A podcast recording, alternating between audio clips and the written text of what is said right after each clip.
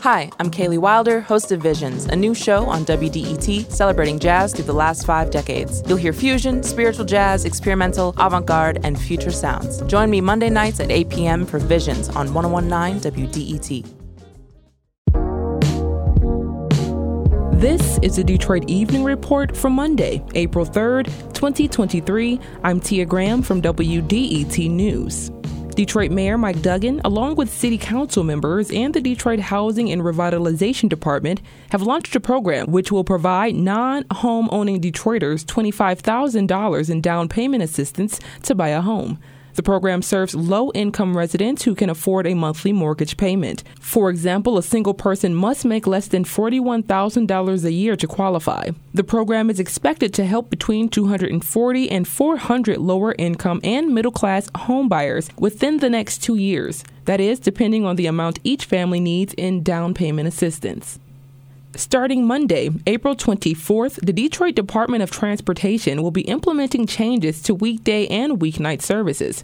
Routes that will see extended times and or service changes include 15 Chicago Davison, 16 Dexter, 17 8 Mile, the 18 route Fenkell, 23 Hamilton, 27 Joy, 30 Livernois, the 31 Mack Bus, 32 McNichols, 38 Plymouth, the 39 Puritan route, as well the 41 Schaefer route and 43 Schoolcraft, 60 Evergreen, as well number 67 Cadillac Harper and 52 Chene.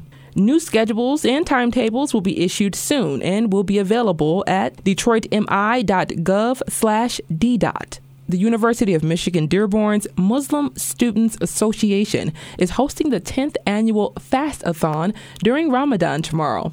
DER's Nargis Rahman reports the event invites students, faculty, and community members of all cultures and faith backgrounds to come together, fast, and have iftar to break bread together. The fundraiser hopes to increase awareness about why Muslims fast. People will share testimonials about their experiences. As well, the MSA hopes to raise $10,000 for earthquake relief for people in Syria and Turkey with the organization Human Concern International. About 200 people are expected to attend. The event takes place at the University of Michigan Dearborn campus at the Rennick University Center tomorrow, April 4th, starting at 6:30. La Joya Gardens is a new mixed use, mixed income residential and commercial building being constructed in southwest Detroit. The project is the latest to be supported by the Strategic Neighborhood Fund, a partnership between Invest Detroit, residents, and corporate donors.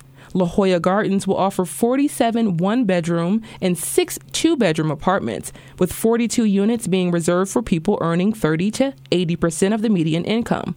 According to city officials, that could translate to rents being as low as $500 a month. La Joya, which means jewel in Spanish, was a name chosen by residents during the project's extensive community engagement process.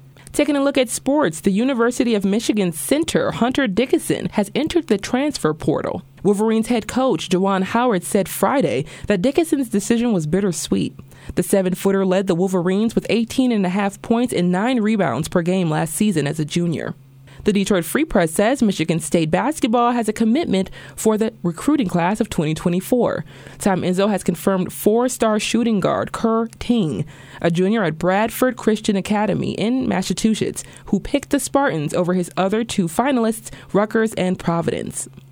The Detroit Tigers home opener is this Thursday, April 6th. Fans can expect new food options like Yum Village, Breadless, and Green Dot Stables.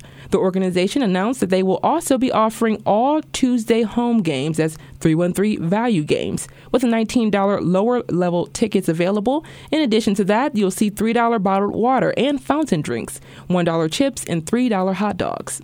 The Tigers open up against the Boston Red Sox this Thursday with a 110 first pitch. Thanks for joining the Detroit Evening Report. If there's something in your neighborhood you think we should know about, drop us a line at Detroit Evening Report at WDET.org.